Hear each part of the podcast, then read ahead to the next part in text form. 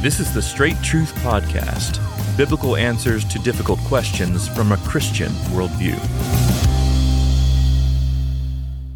Question for this episode has to do with Satan of all topics, but the question comes like this Why did God create Satan?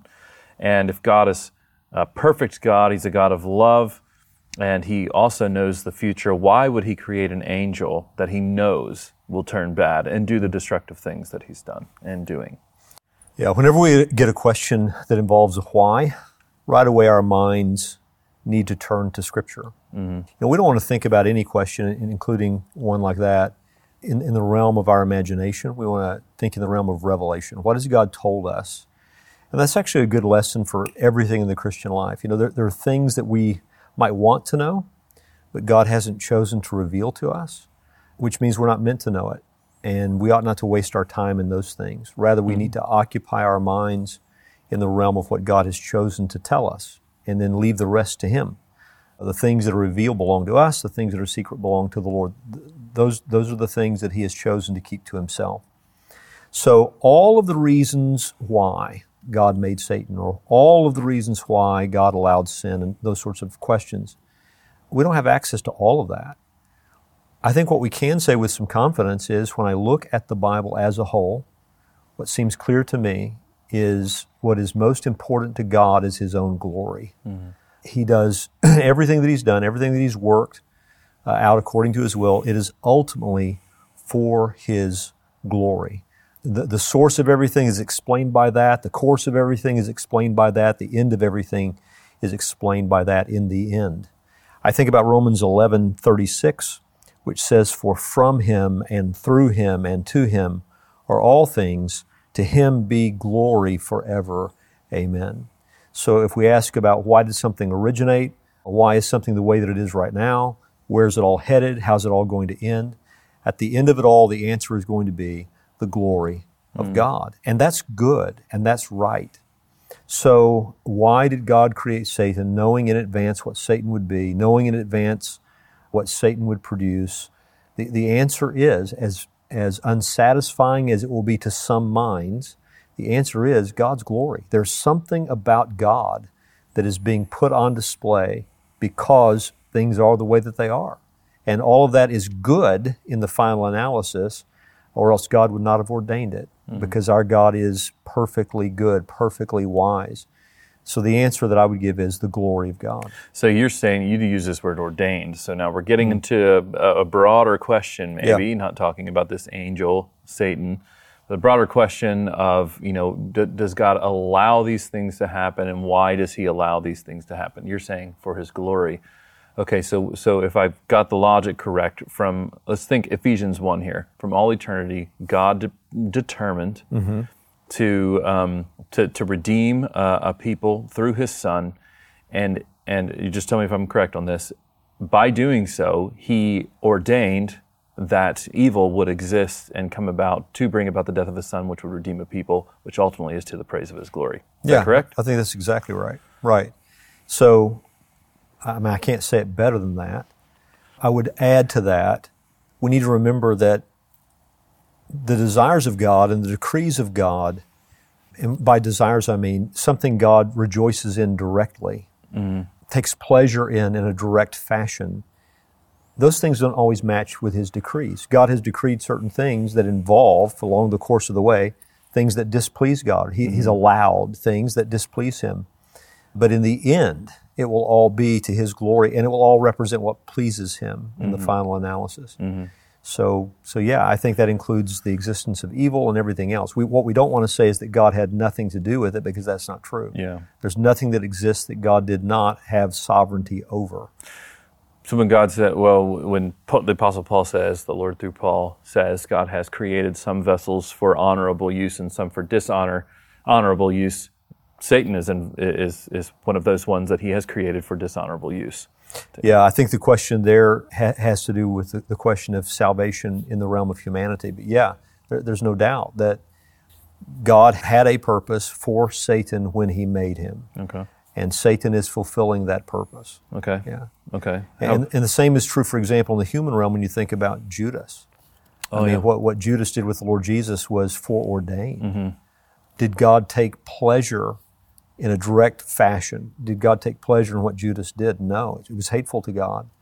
Did God make Judas Judas in the sense that he infused Judas with the capacity for betrayal? No.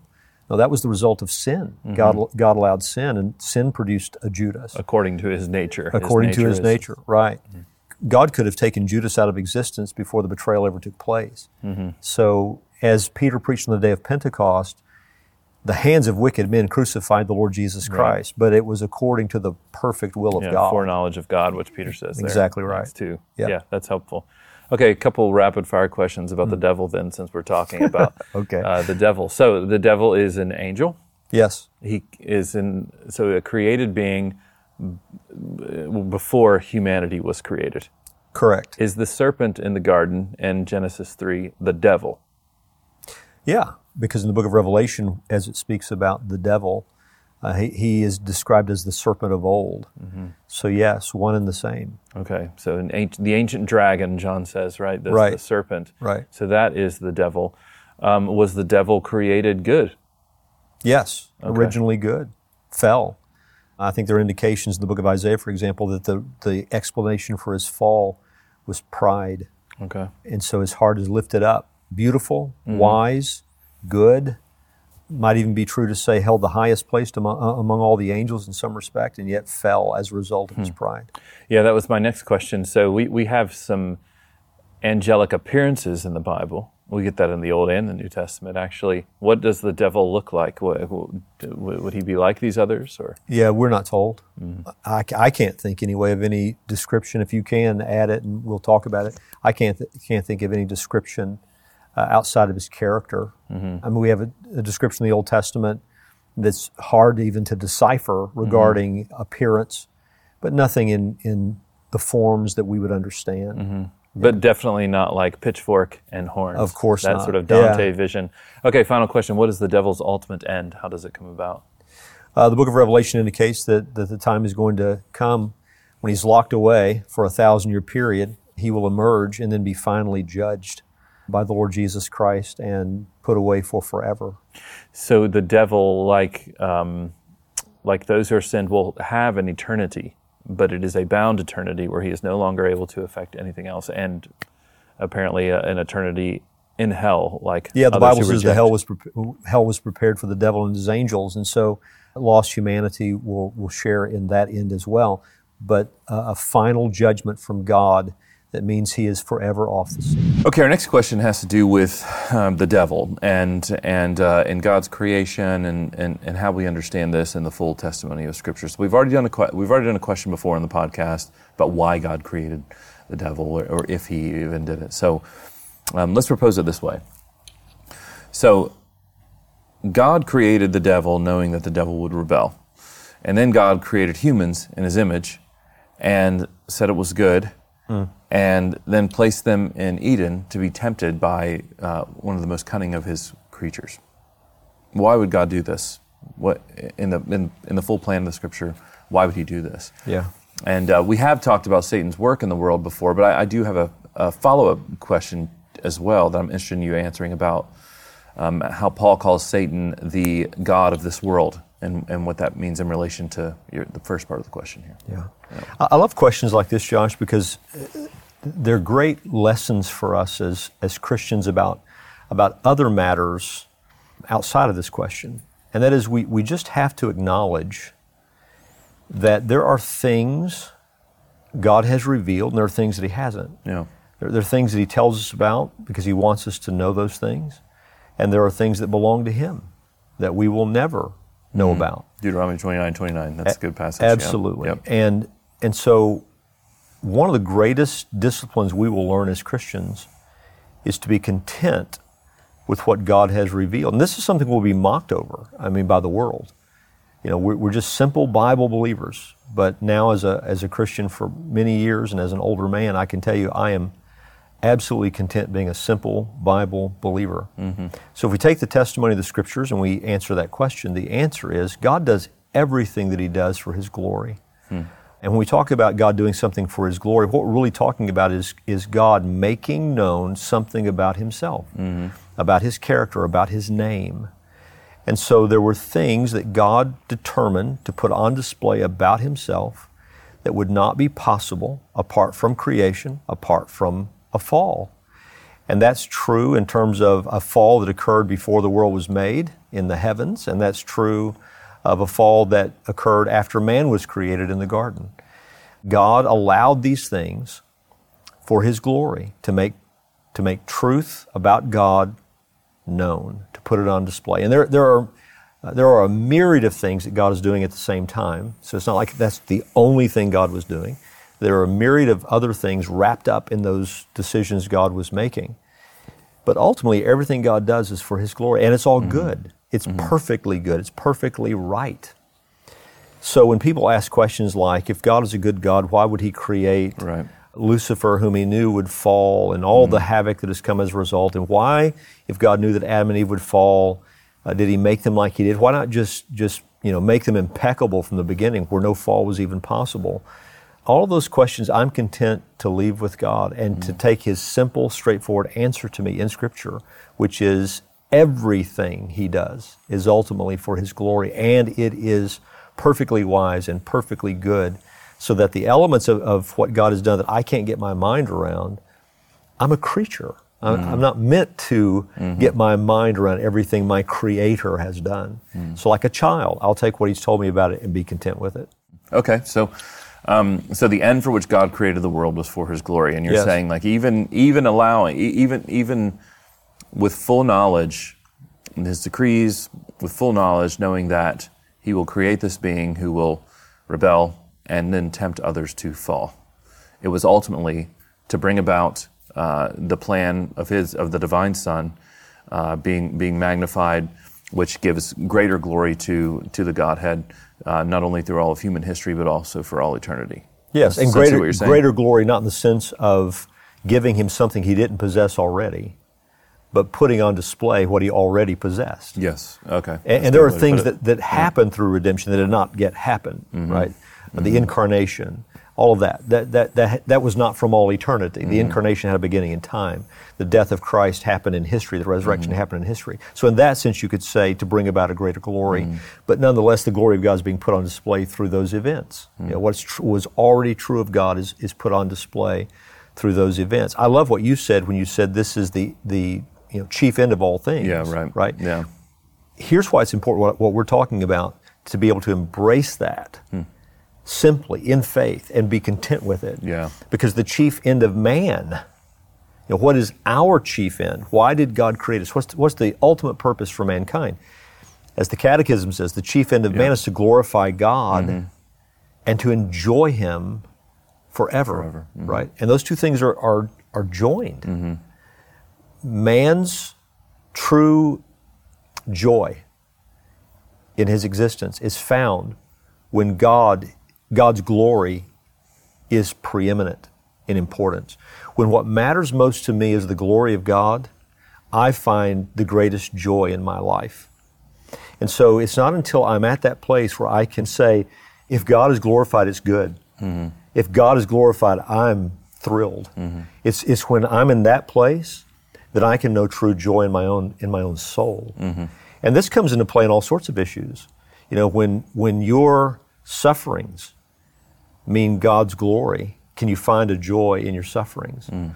When your loss you know ultimately is going to be for God's glory and for your good. Can you find joy even mm. in that loss? It's not mm. necessarily joy in the suffering itself. Sure, right. But in the yeah. purposes and the outcomes of it. Mm-hmm. Same thing with loss, etc. Yep. So, so sickness, mm-hmm. limitations. You know, mm-hmm. I, I, think about older saints because my mom now is living with us, and I think about older saints who meet with increasing limitations and sure. how frustrating that can be for them. Mm-hmm. Do you, do you, is do, what you want the most in your last years? Is it to glorify God? Because if He's glorified even in, in, in your limitations, so that now you have to give yourself, for example, to prayer. This is the greatest way now you can serve. You used to serve in so many different ways, but now the way He's calling you to serve is in the privacy of your home as you're engaging Him in prayer. Can you find joy even in these years of limitation?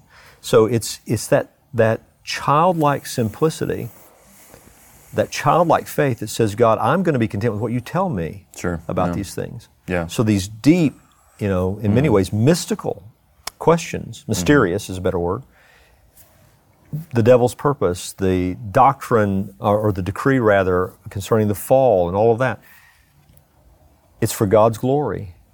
And, and that's enough. Yeah, you made me think about just Job in general, and um, and the main question uh, there in Job, and how God has permitted these things to happen to Job. And then there is this kind of very lengthy 42 chapters of like endless speculation.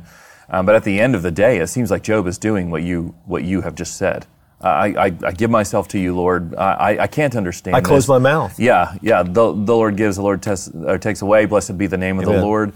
I know that my Redeemer lives and that he shall stand. And, and, and, and at the end, yeah, he closes his mouth.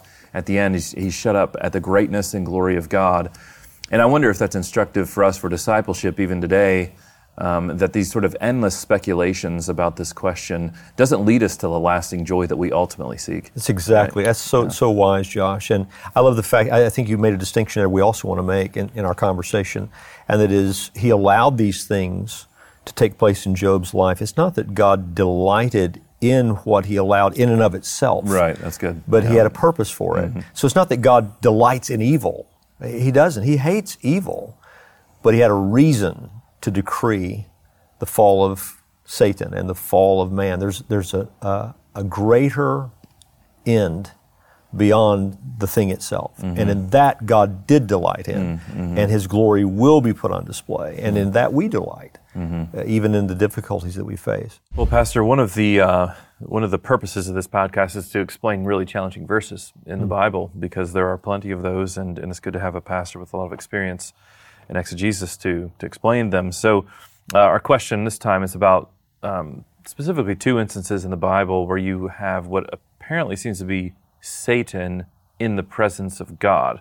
So, the first one, famous one in Job, right? So, Job. Uh, the, the first chapter is, explains this this scenario where um, where there are um, uh, different beings presenting themselves to God, and one of them um, is Satan. Satan is among them. It says in Job one six. And then you also have Jesus having this conversation with right before his death, right with Simon Peter. And so in Luke 22, 31, Simon, Simon, behold, Jesus says, Satan demanded to have you that he might sift you like wheat. But I prayed for you that your faith uh, may not fail. So, where, where did these things take place? That's the question. Is this taking place in the throne room of heaven? You know, is, is Satan actually in the throne where God resides, right? Um, can I mean that, we, we've always said you know sin can't be in God's presence. That's partly why um, we can't attain the holiness um, that that we need to see the Lord without being clothed with Christ. Right? Sin can't God cannot um, endure sin in His presence without His wrath consuming. So how would you explain something like this? Yeah, we, we need to remember that sometimes we're we're given truth in terms that we can receive. Okay.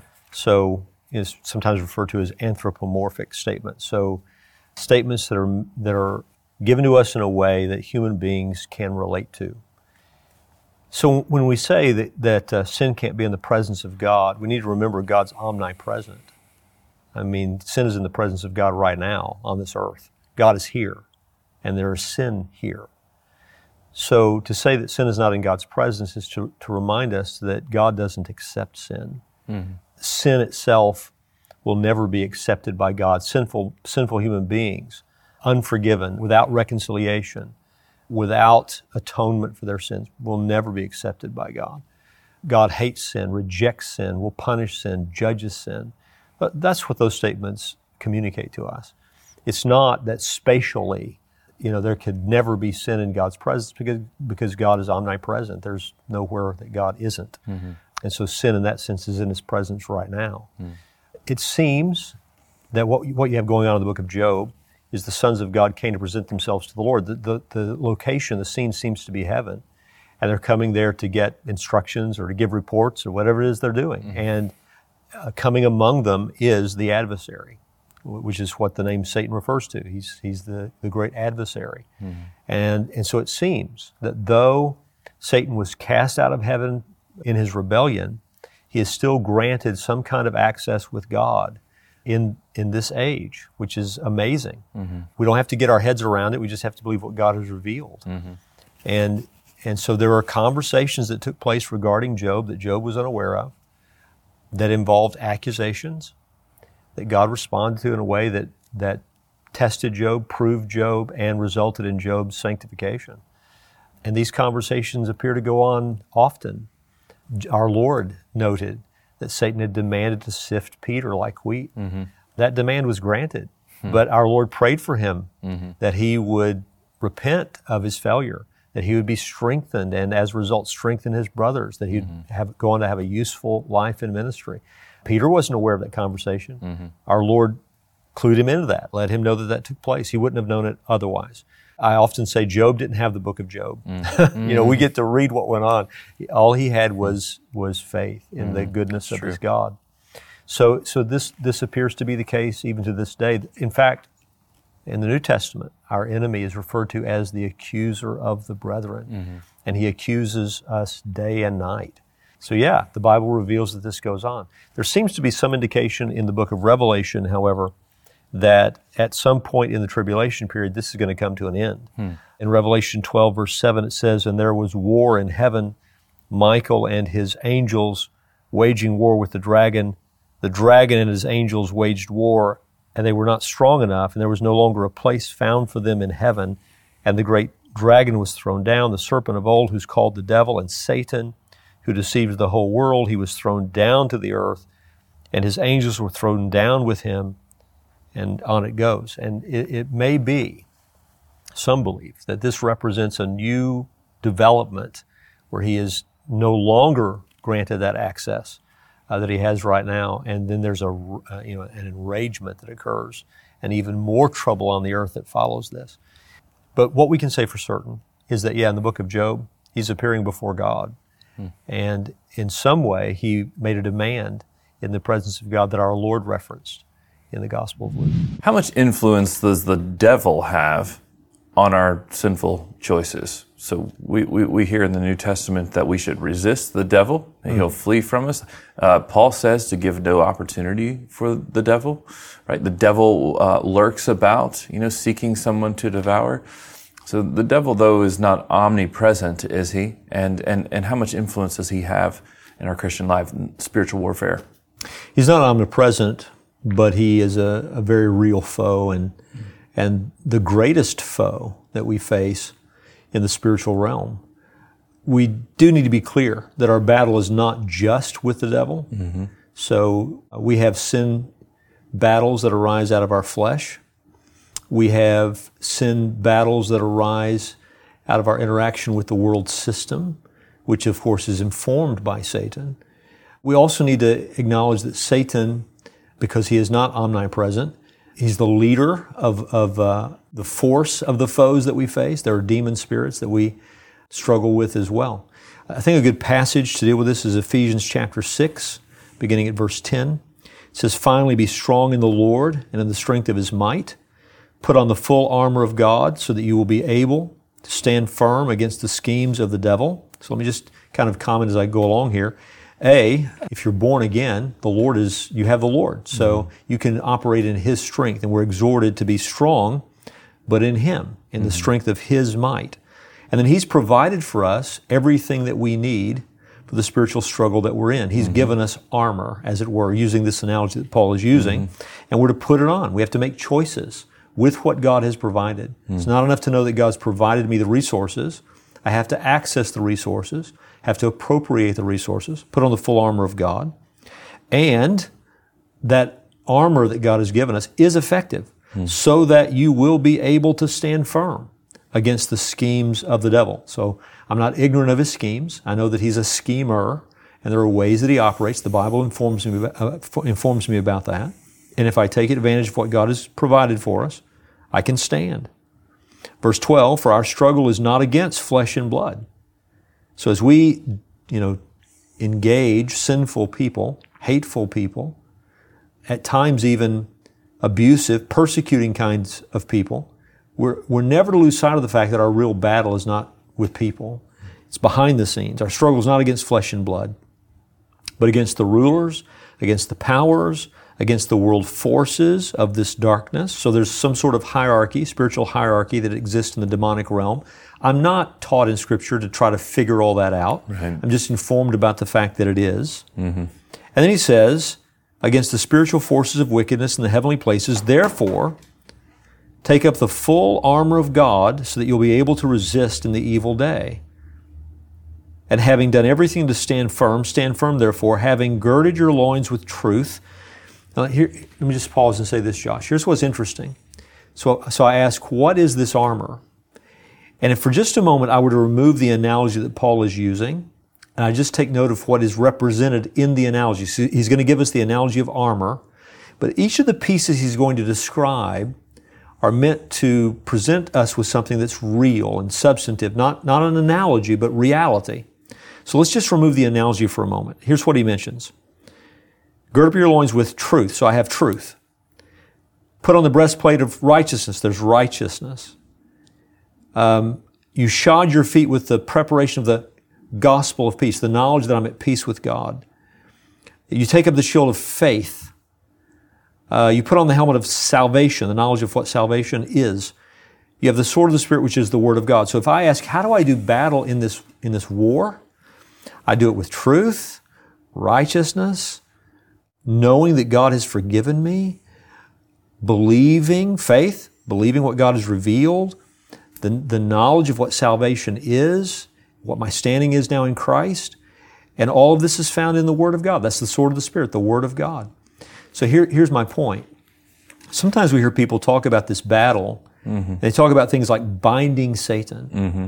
or they talk about things like casting out demons, which of course was an apostolic sign gift in my view, and, and also bore testimony to Christ himself when he was on earth. But nowhere in the New Testament am I commanded to cast out demons. Mm-hmm. Nowhere does the Bible command me to bind Satan. You hear about warfare praying and these sorts of things. What I don't want to do is try to engage the battle with a plastic sword, mm-hmm. with imaginary weapons. I want to take what the Bible tells me to take up mm-hmm. and then apply it. And what it tells me to take up, truth, righteousness, salvation, knowing I'm forgiven, believing God's revelation, taking His Word in hand and walking in the truth. And as I do that, in the power of Christ, the strength the Lord gives, I will stand in the evil day. I will be able to stand when the battle comes. So, does Satan have a role to play in my sinning? Yes. He's the schemer. He's the tempter. Mm-hmm. His, his, using him to speak of all of his forces, okay? Mm-hmm. He's the tempter. He's the schemer. He's the one who sets the temptations in front of us. But how do I do battle with him? not by trying to bind him, not by rebuking him.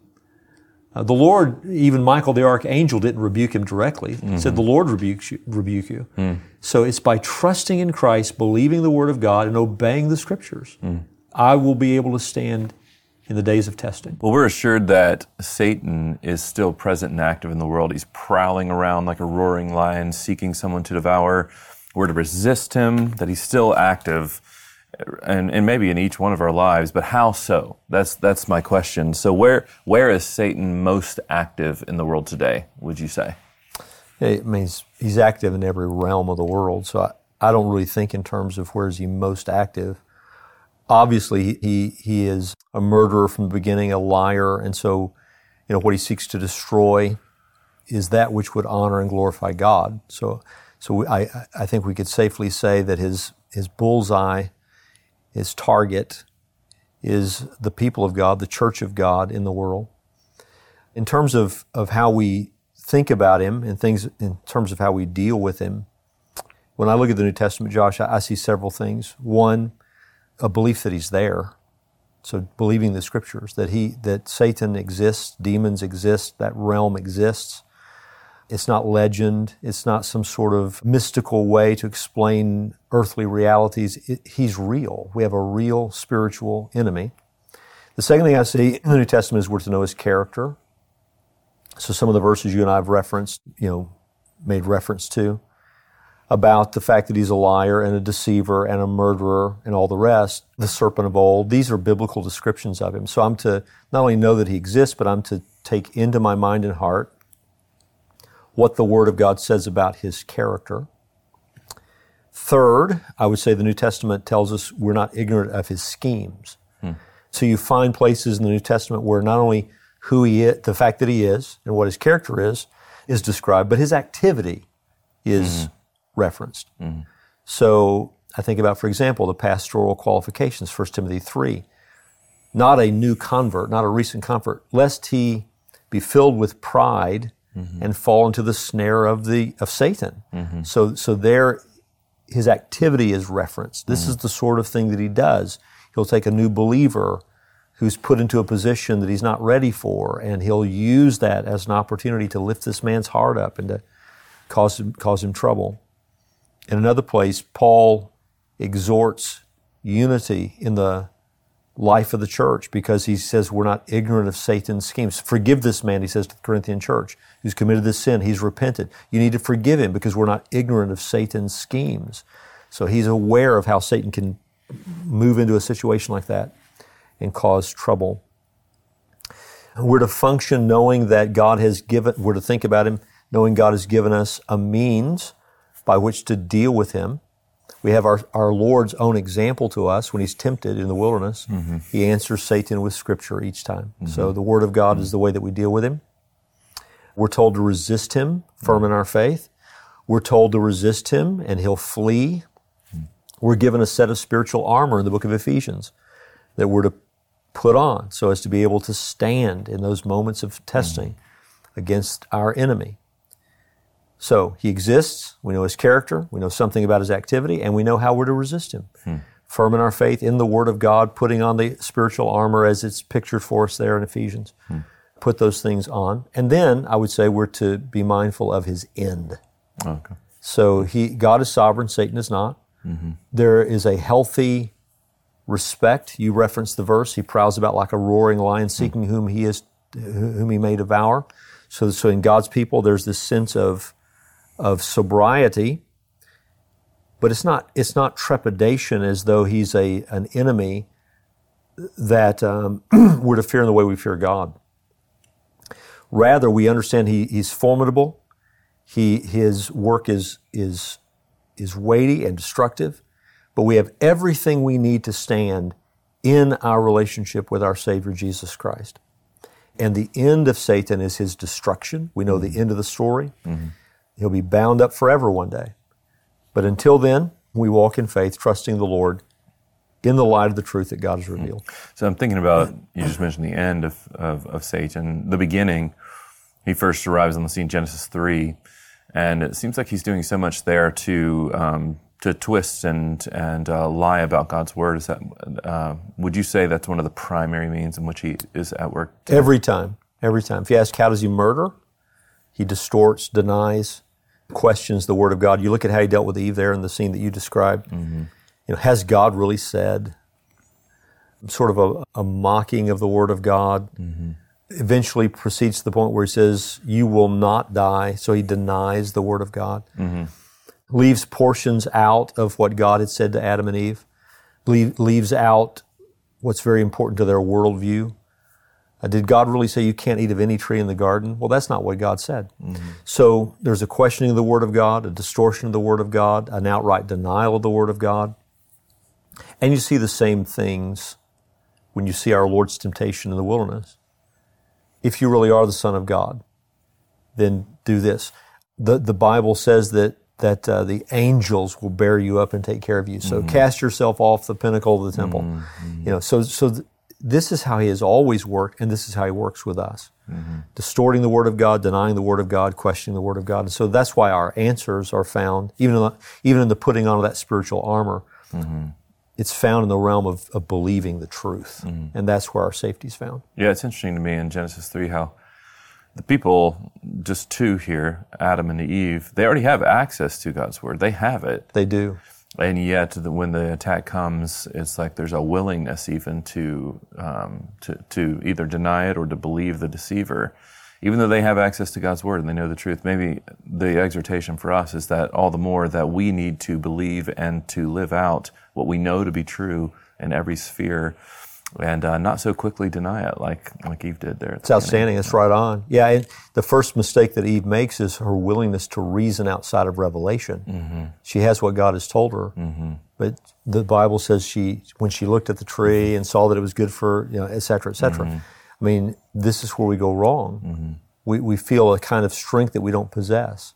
Like I, I'm safe mm-hmm. to just reason on my own while rejecting the revelation God has given me. That's, you're actually standing on very dangerous soil at, at the very moment you're willing to reason outside of revelation. So mm-hmm. God's told me something, but now I have the right to sort of consider it for myself. Mm-hmm. You're already standing on very dangerous ground. And so we have to return to the kind of humility mm-hmm. and, and recognition of our own weakness. We're just dust. Mm-hmm. To say what God has revealed is, is enough. Mm-hmm. And I'm going to stand right there. One of my favorite parts of that section there in Genesis 3 is when the Lord says to them, Who told you you were naked? Mm-hmm. I love that because even what now they're, they um, acknowledge having fallen, God returns to the matter of revelation. Mm-hmm. Who told you that? Where did you get that information from? Mm-hmm. Because the only safe place to be. You know, we're going to learn everything in one of two ways. We're going to learn it by listening to God. We're going to learn it because we didn't listen to God. Hmm. And only one of those is a place of joy mm-hmm. and well being and health. And that's when we listened to God. I, I can't think of a single time in my life that I've regretted listening to God. Mm-hmm. But all my regrets are wrapped up in the times I didn't listen to Him. Mm-hmm. So, do you want to learn lessons by pain? Do you want to learn lessons by destruction? Do you want to lear- learn that God really did tell you the truth when you chose not to believe Him? Or would you rather learn by listening to your Father and obeying Him? Mm. So. Thanks again for joining us for this episode of the Straight Truth Podcast. Now, Straight Truth is listener supported. So if you'd like to find out ways how you can help us to continue to produce this podcast, you can go to our website and find out ways to do that, straighttruth.net.